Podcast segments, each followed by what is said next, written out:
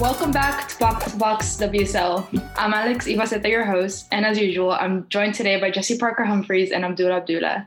And today we have a special guest for the episode, the Arsenal expert and presenter of Arsenal Woman Arsecast podcast, also known as the only Arsenal Woman podcast there is in the world. and we have Tim Stillman for today's episode. How are you, Tim? Yeah, not too bad, thank you. Much better after Friday evening yeah, I imagine probably a good Saturday morning to wake up to.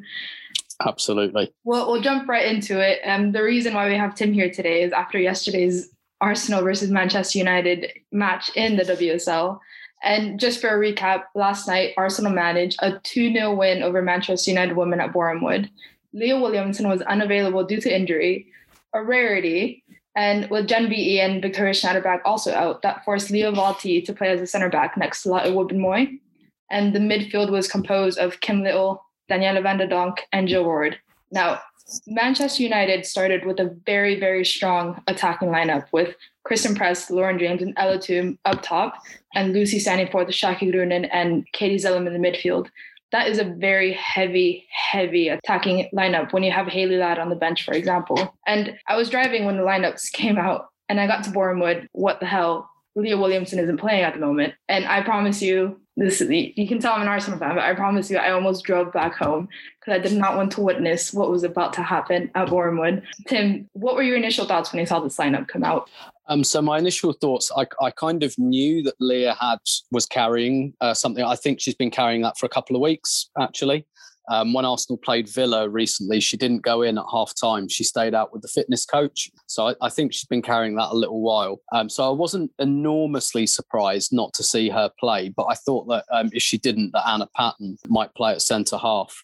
And so uh, initially, I thought because I was quite confident before the game, and then I saw that lineup, and I thought mm, maybe I'm less confident now. But then I kind of thought about it, and I thought, well, actually, having Lia Wälti at the back is quite helpful in that she's very press resistant. And when Arsenal um, when Arsenal played Manchester United last time, they really couldn't get around that press. So I was I kind of I taught myself round with that, and I taught myself round having Kim in a deeper position. The the thing that worried me though was leaving Jordan Nobbs out, and I'm still not sure I quite understand that because I think she's one of Arsenal's best players and yeah, I, I, was worried about that because I think she's quite press resistant as well, and just gives us a bit of a bit of variety in midfield. So without Leah and Jordan, I must admit my confidence went down a notch. Um, I have to say.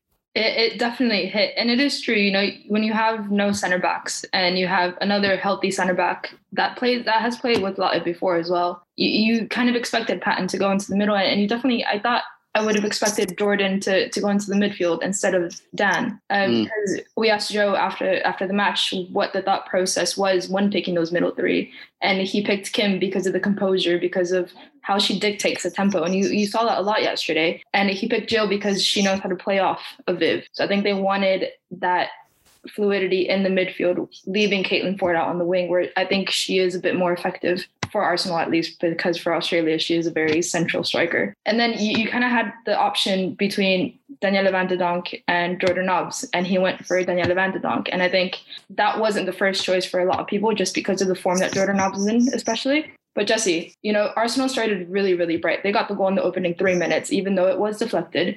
It was a really good goal. Caitlin Foord pressed. Vivianne Miedema got the ball back, gave it to Caitlin up to Jill Roord, and she got the cross in, which deflected, unfortunately, off Amy Turner into the goal. But after those three minutes, United gained control of the tempo.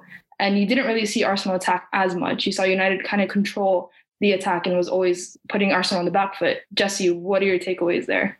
Yeah, I mean, it was the ideal start for Arsenal, really, wasn't it? And given some of the luck that side has had in these big, in inverted commas, games, it was probably uh, deserved across the season to, to kind of get that deflection. But it felt like it basically just allowed Arsenal to kind of sit back and be like, we're going to keep our shape. We're, I thought it was really interesting how much Zinsberger was just choosing to kick long. Arsenal weren't really bothering to try and play out from the back. They were quite happy for United to have the ball. And, you know, United were really impressive in the build up play, I would say, because it felt like they had lots of players who were kind of winning those individual battles. Lauren James and Ona Batlle. Did I say it right, Alex?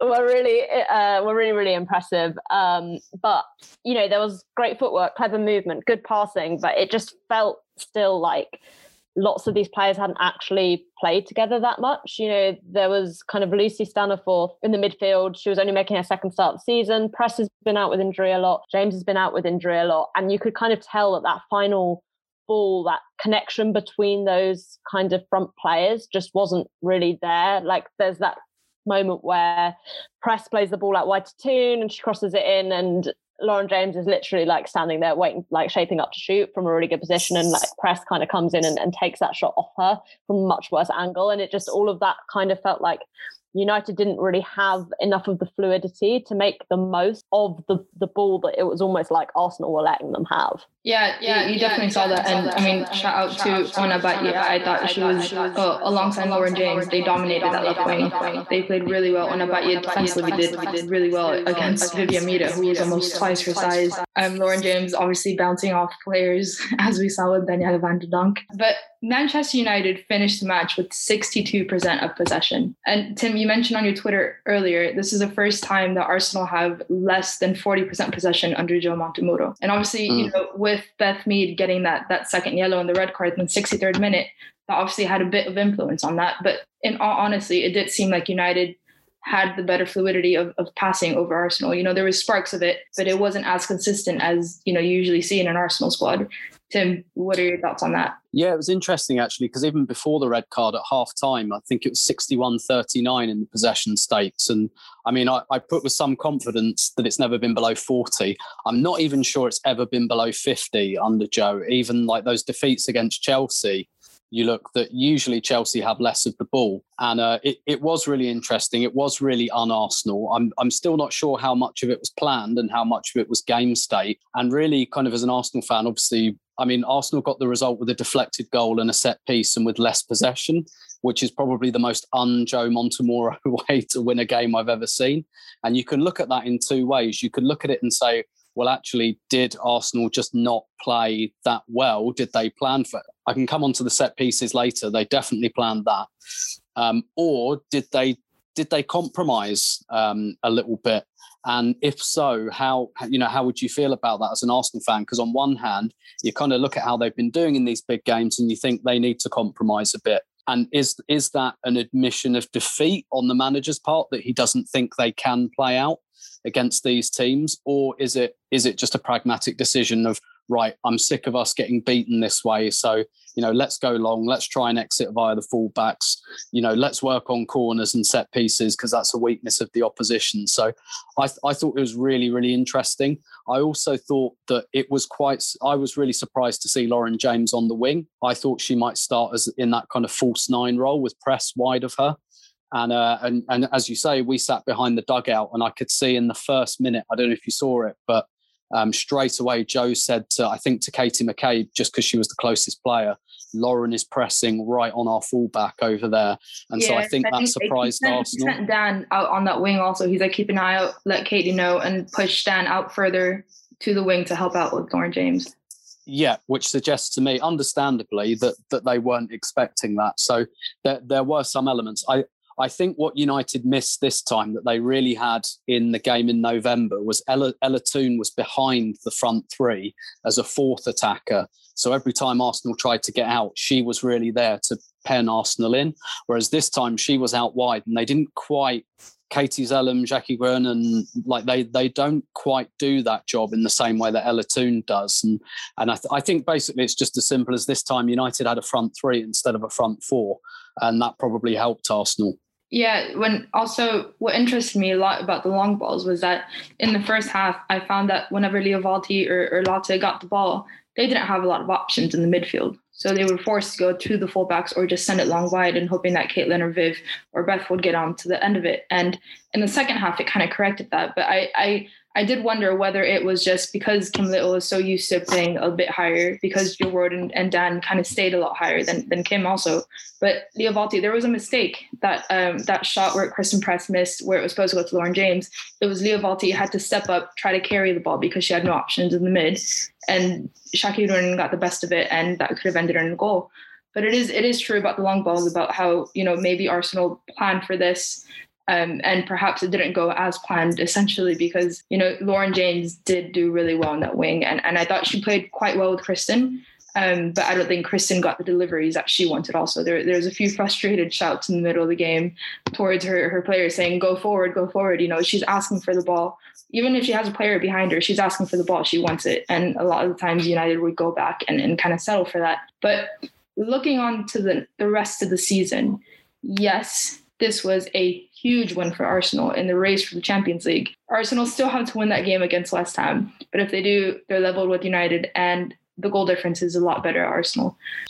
The attitude that we saw yesterday Arsenal seems to me that they are really determined to get that Champions League spot, and it's looking good. But Tim, how confident are you feeling about getting that third place spot? I'm I am reasonably confident now. I think um, I, Everton I think are the are the kingmakers here because I think both teams have to go to Everton away, and um, that that looks like on paper the most difficult game for both teams. Um, but albeit both teams have dropped points this season, well against Reading actually, both of them dropped points you wouldn't expect them to drop.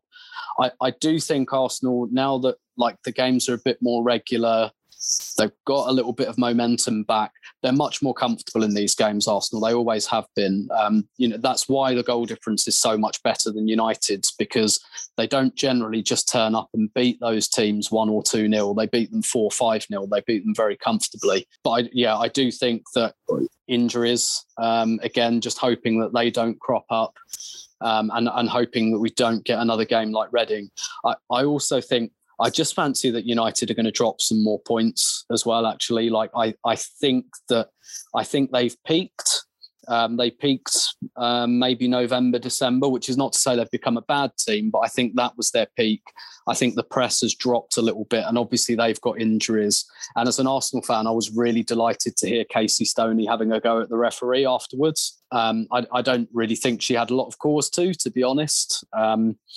But that to me just that just suggests a little bit that she might be a bit rattled um, because I, I, honestly, if I was a United fan, that wouldn't have been my takeaway um, from the game. So I, to, to kind of hear her say that, that I, I, don't know, that just suggests to me that United know that they're on the ropes a little bit here, but but we'll see um, in the next few weeks. Well, with yeah. the ref stuff as well, it, it's just bizarre when ultimately United got to play with a player up and Uh, you know, you can argue the, the merits of whether the first yellow was yellow or not, but it's a bit strange for an opposition manager to be ragging on the ref when you still had that player advantage for half an hour and managed to make nothing of it. So yeah, I think it was United had 13 fouls and no yellows, and Arsenal had 12 fouls and four yellows. Now, obviously, the number of fouls doesn't tell you about the severity, but I, I think honestly, it was a bitty competitive game. I d- I don't think there was that much difference um, between the kind yeah. of niggly fouls. So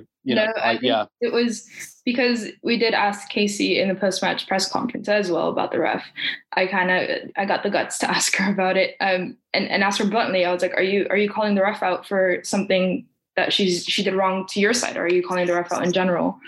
And the answer she gave was, I think it is telling because she started off saying that there was fouls on both sides, but then she started focusing on how Lauren James got the most fouls out of the game.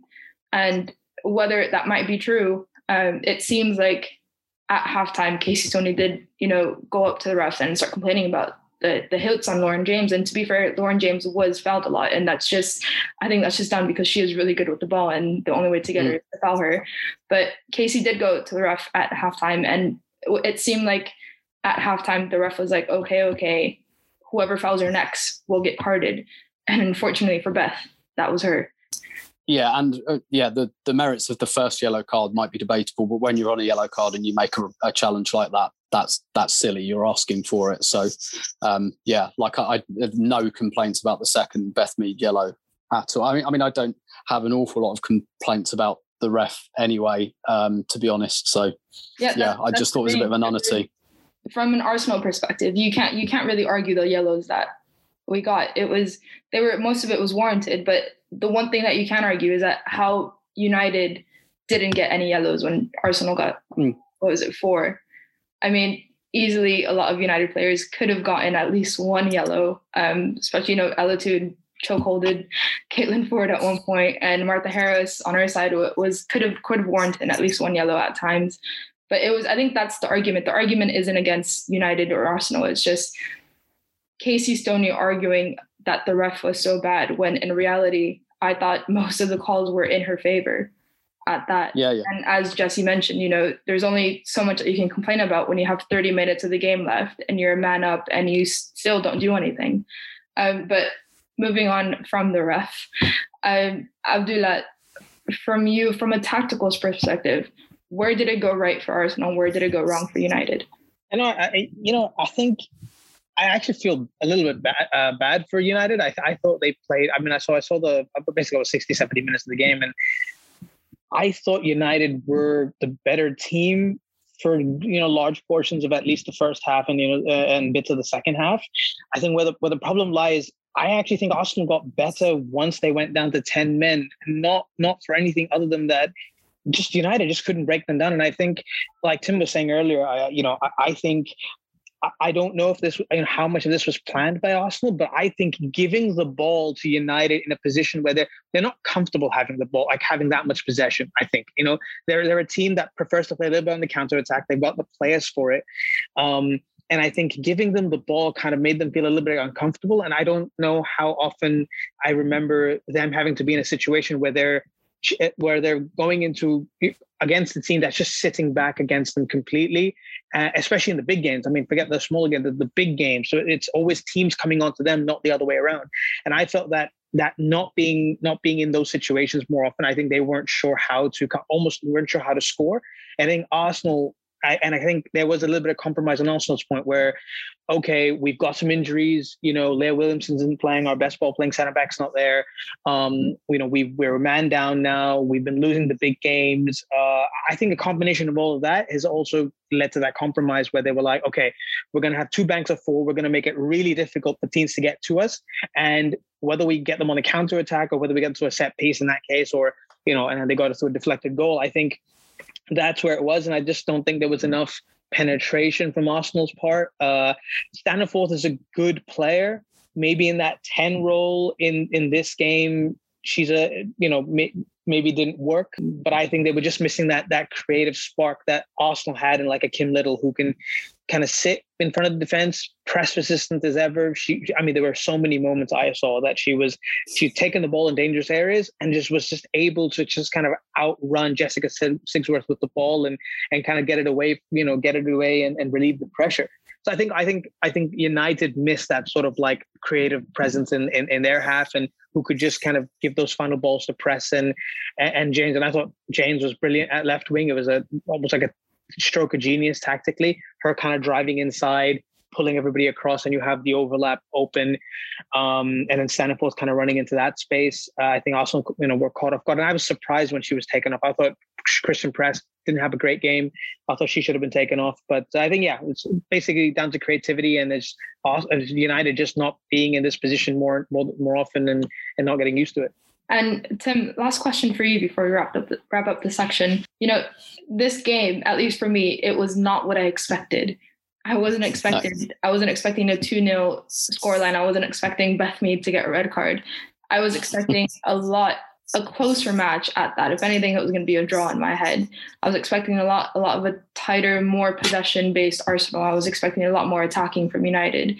Was this a game you expected? And and essentially, from I'm assuming what would be an unexpected game, what were your biggest takeaways? So it wasn't, um, and I still wonder how much scoring in the first five minutes of each half dictated that.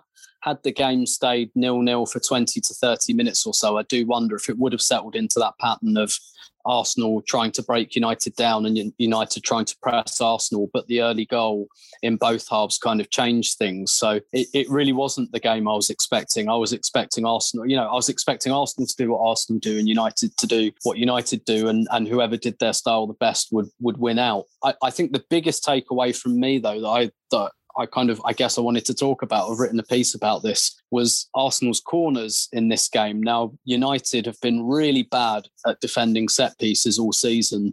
City scored uh, from corners in both games against them. Reading scored twice from corners against them.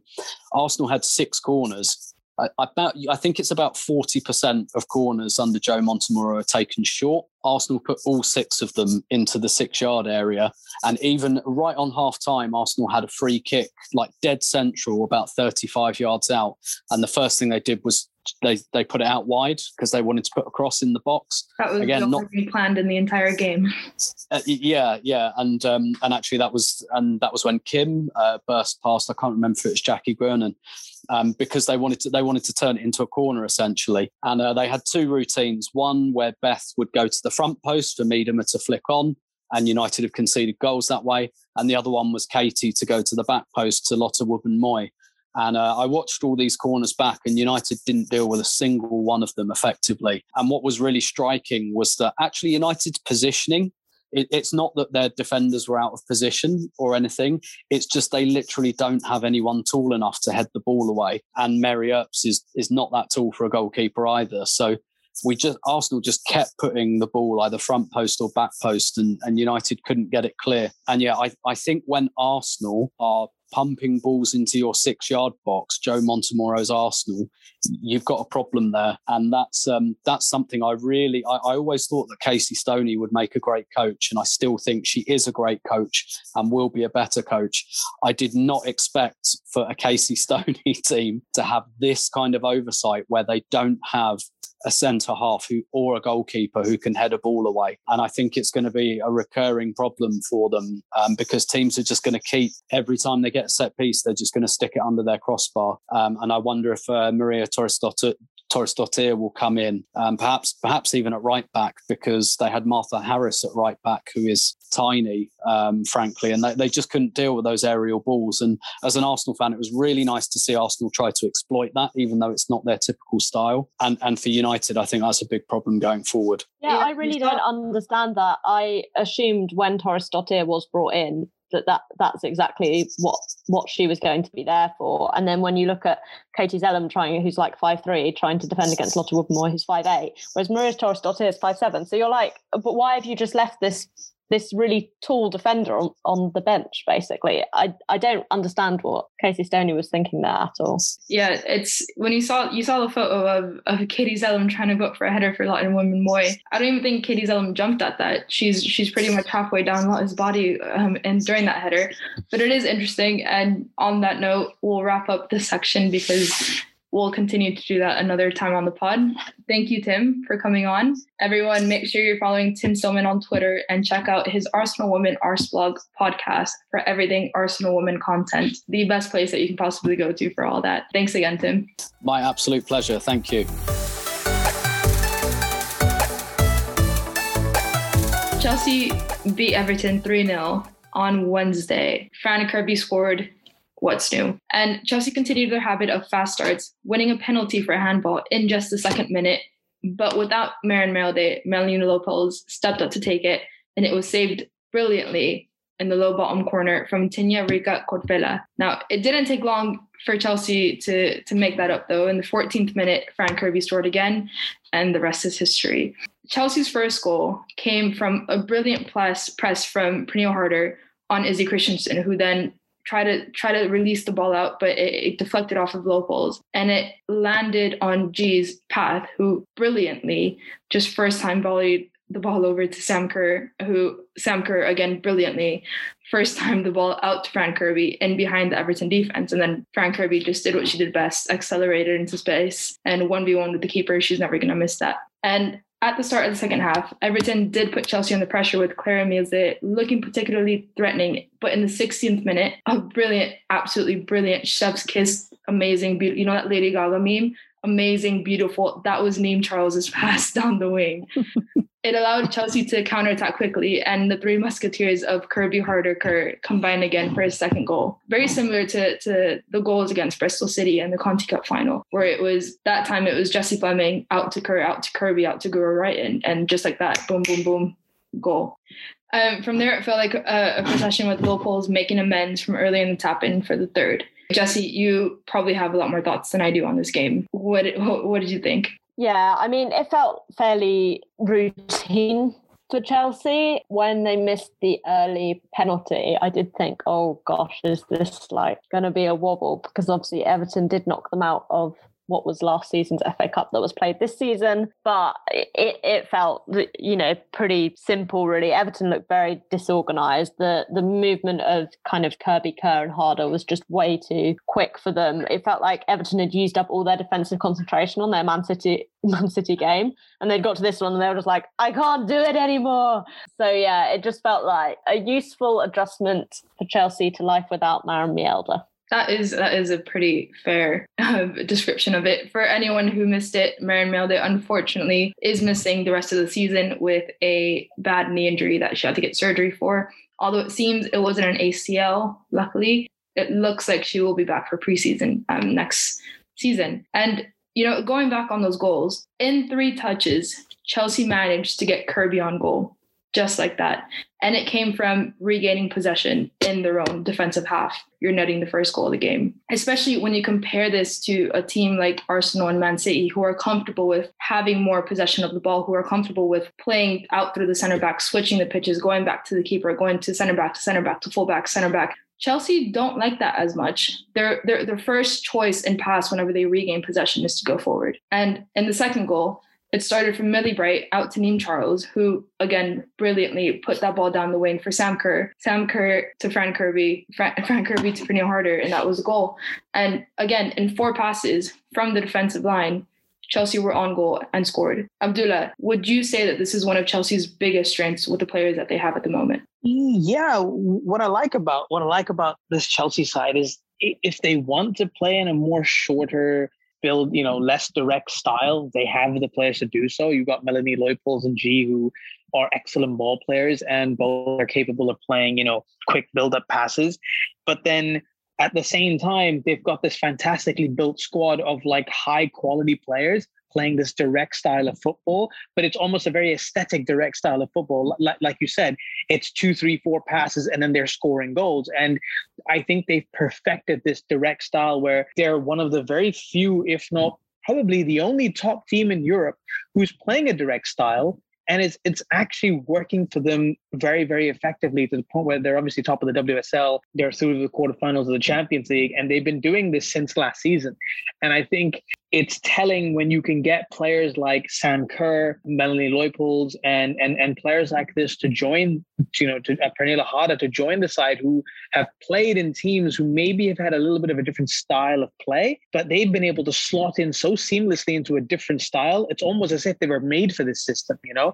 And I think that's testament to both the recruitment strategy and I think Hayes' ability to be able to mold players who are used to different systems and get them settled into into a, into a different style of play and make them actually and without shoehorning them in, actually make them fit in. So I think to me that's it, it's a huge strength for Chelsea to be able to just switch on and off. And I mean, I was looking at their build-up play throughout that game, and Eriksson and Millie Bright will pass between. They have no problem keeping it there if there's no if there's no outlet for them to go forward, uh, and they'll try and get it out to to one of the fullbacks, and then they'll come back. But then the minute one of the midfielders or one of the forwards start shifting across and moving players out of position, they'll throw a diagonal across out to to the you know to the wings. And I think that diagonal from the center back to the wingers or the fullbacks is key for them. And I think that that and then that's where we saw Niamh Charles take the ball beautiful pass down the wing, and then they just get into the cross and, and they score. And I think I, I think Pernille Harder, I think has been. I mean, I think people have talked about it before. She's been a little bit underrated, I think, this season to, to some extent.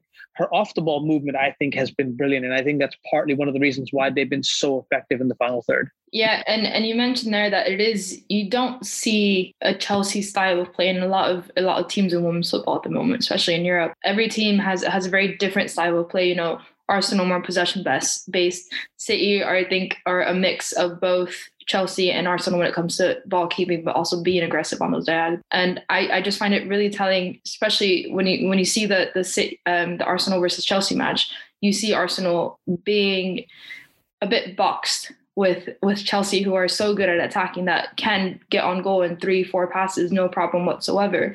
But Jesse, you know, now that, that we compare Chelsea to, to a lot of other a lot of other teams in women's football at the moment, after this week, after this win, after everything that you've seen so far, and after last week's pod where you were still PTSD from that last time out, does this 3 0 win make you more confident going into the match against Wolfsburg? Yeah, I think it's going to be interesting because I thought Chelsea were very good, and they basically played with a diamond midfield and Kerr and Kirby as the front two in this game.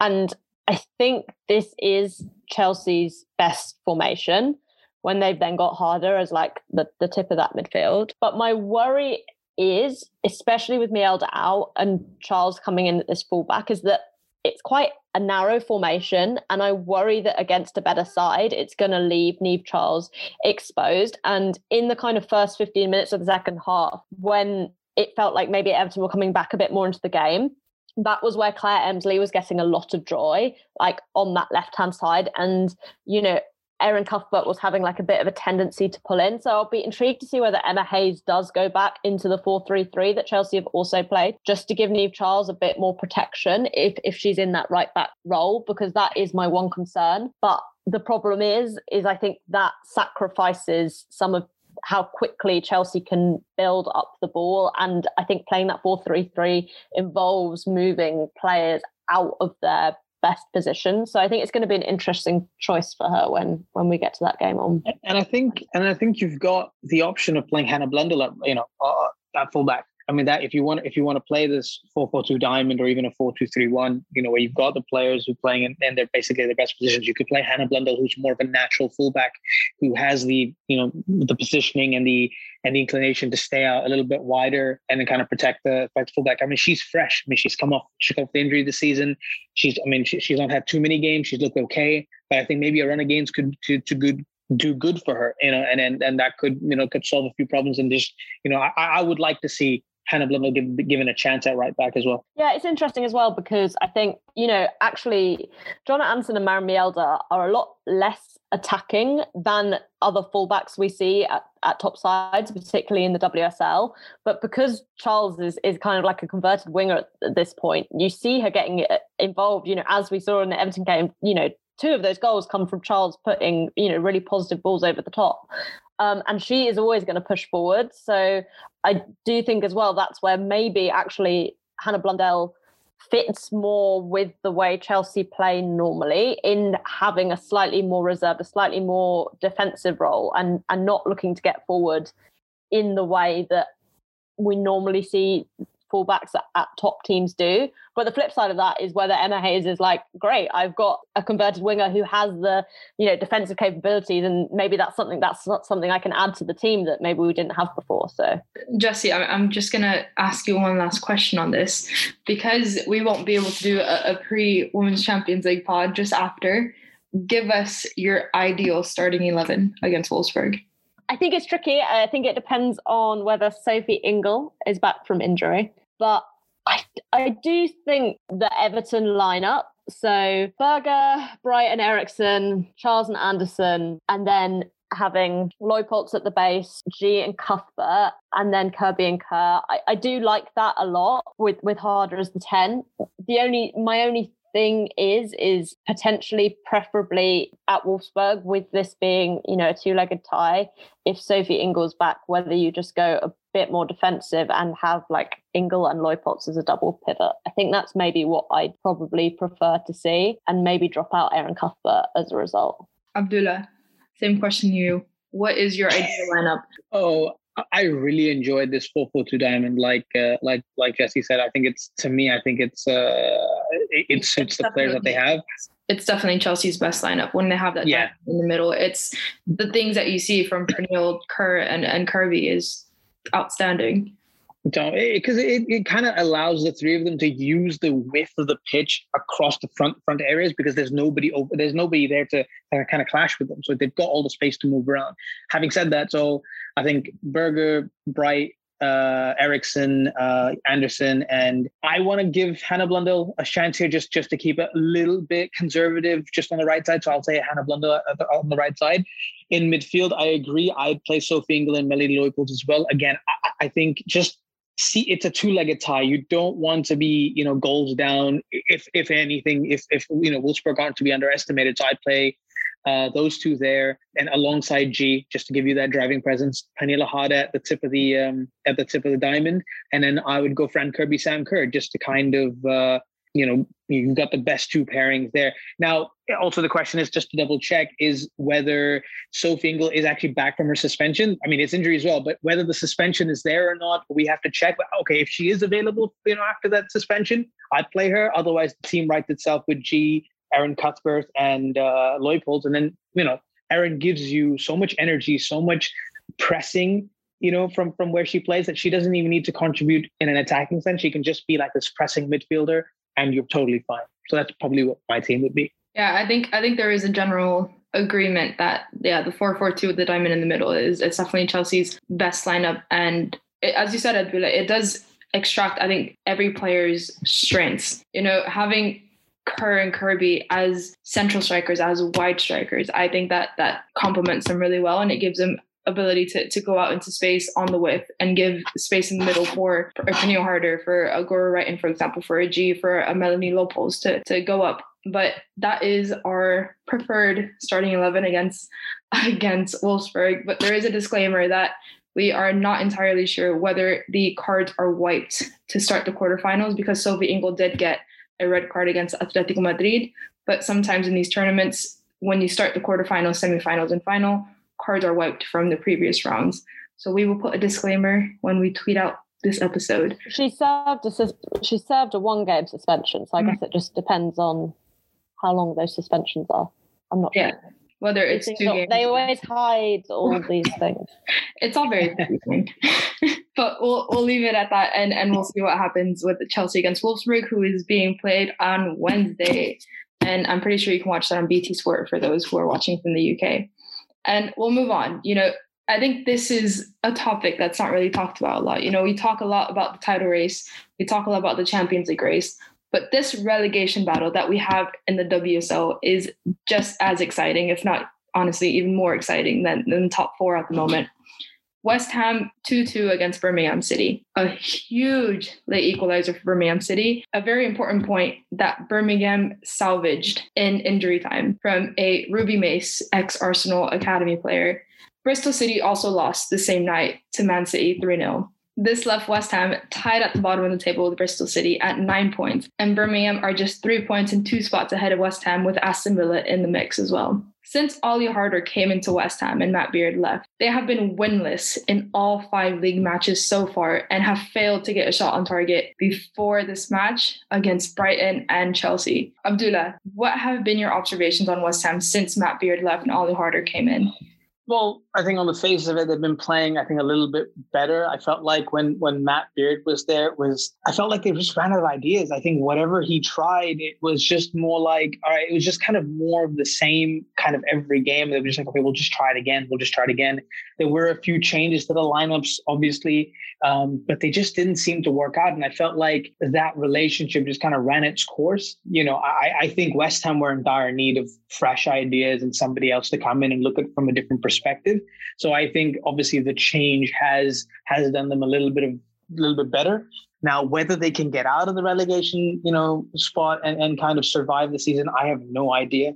But um, but yeah, I, I mean, I would just say that the change has been good, and obviously we we don't want to see manager sacked mid-season or even at all. But um, I think in this case, it was it was needed. And Jesse, was this scoreline more telling of West Ham's poor form or Birmingham's impressive fight to stay in the WSL, especially after being saved by points per game last year? Yeah, I mean, I think Birmingham have been really, really impressive this season. I think Carla Ward's done an amazing job in a very tough situation. And I think what was interesting kind of watching these two teams is that Olli Harder obviously wants to create this kind of slick passing side who are going to press a lot more, but doesn't really feel like he's got the players to do it. You know, that this harder side, they're completing less passes than they were under Matt Beard. They're pressing a lot more, but their completion rate of that is down as well. So it feels like Harder's asking his players to do lots of things that they just can't really do. But then, funnily enough, Birmingham almost have those players who kind of suit the system more. You know, when you're looking at someone like Ruby Mace out of the Arsenal Academy, they've got Emily Murphy out the Chelsea Academy, they've got Jamie Napier, who's also on loan from Chelsea, that actually, when I was watching this game, I was like, this Birmingham side are almost better set up to to do this. And you could kind of see, it's a bit cliche, but you could see how much it, it meant to them. And it feels like this Birmingham side are just, West Ham just have this habit of they just switch off at the end of the games. You know, it was true under Matt Beard as well. When they played Brighton early in the season, West Ham totally dominated for about 80 minutes and they just switched off and Rianna Jarrett scored and Brighton win 1 0. And it, it just feels like this team, for whatever reason, can't go the the distance. And my concern for West Ham would be is that when Olli Harder came in, he moved like players on. You know, Alisha Lehmann was gone to Everton on loan, Cho's gone to Tottenham on loan. That's a bit weird because they, they were kind of like relegation rivals as well. So now you've got